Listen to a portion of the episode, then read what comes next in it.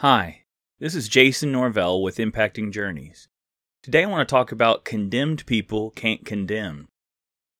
In John chapter 8, verses 3 through 11, he said, As he was speaking, teachers of religious law brought a woman who had been caught in the act of adultery. They put her in front of a crowd. Teacher, they said to Jesus, this woman has been caught in the act of adultery. The law of Moses says to stone her. What do you say? They were trying to trap him into saying something they could use against him. But Jesus stooped down and wrote in the dust with his fingers. They kept demanding an answer, so he stood up again and again and said, All right, but let the one who has never sinned throw the first stone. Then he stooped down again and wrote in the dust. When the accusers heard this, they slipped away one by one, beginning with the oldest, until Jesus was left in the middle of the crowd with the woman. Then Jesus stood up again and said to the woman, Where are your accusers? Didn't even one of them condemn you? No, Lord, she said. And Jesus said, Neither do I. Go and sin no more. You have to understand, as number one, as ex sinners, we have no right to place blame. We were condemned. We have been freed from condemnation, and we can't condemn others.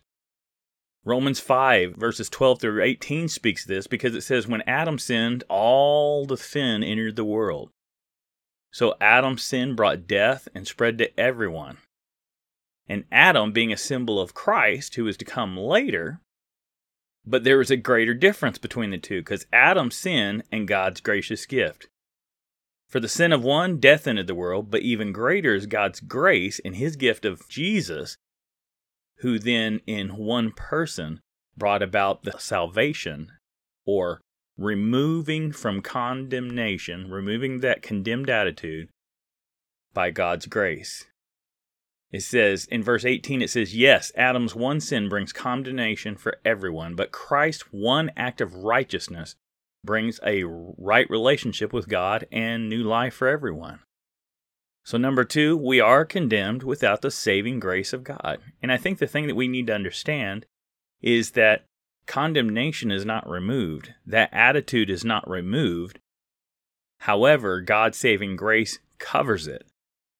Accepting Jesus Christ's death on the cross and his relationship with us covers that sin, removes that condemnation. Because when we get to the judgment seat, there's going to be condemnation brought against us by the enemy. But because we have accepted Christ as our Savior and because He has raced all this condemnation, Jesus is going to be able to come back and say, uh, no, I paid for that. They're not condemned.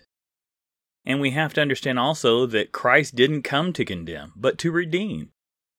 In fact, John 3:17 says that God sent his son into the world not to judge the world, but that the world through him might be saved. You know, the Bible speaks of these parts again and again and again. Luke says, "Don't judge others, lest you be judged. Don't condemn others, lest you be condemned. Forgive others." Romans 8 says no condemnation for those who belong to Christ Jesus. Romans 8:34 says, "Who then will condemn us? No one, for Christ Jesus died, was raised, and is now pleading for us." You have to understand that Jesus saw our sin. God saw our sin. We were condemned. We had no rights.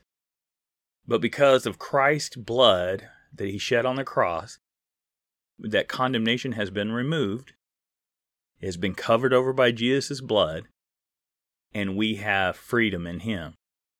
But don't forget, you were once condemned, and you once had a heavy toll to pay, but somebody paid it for you. Now, our objective is not to condemn others, not to bring other people down, not to, you're going to hell if you don't do this. No, our real goal in life is to show the love of Christ that we, like they, are condemned, we with Christ can be freed from that. So don't condemn others, don't judge others. Show others the love of Christ and all that He is and all that He has for them. Because we have no right to place blame.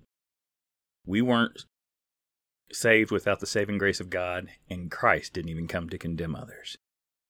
This has been Jason Norvell with Impacting Journeys. See you next time.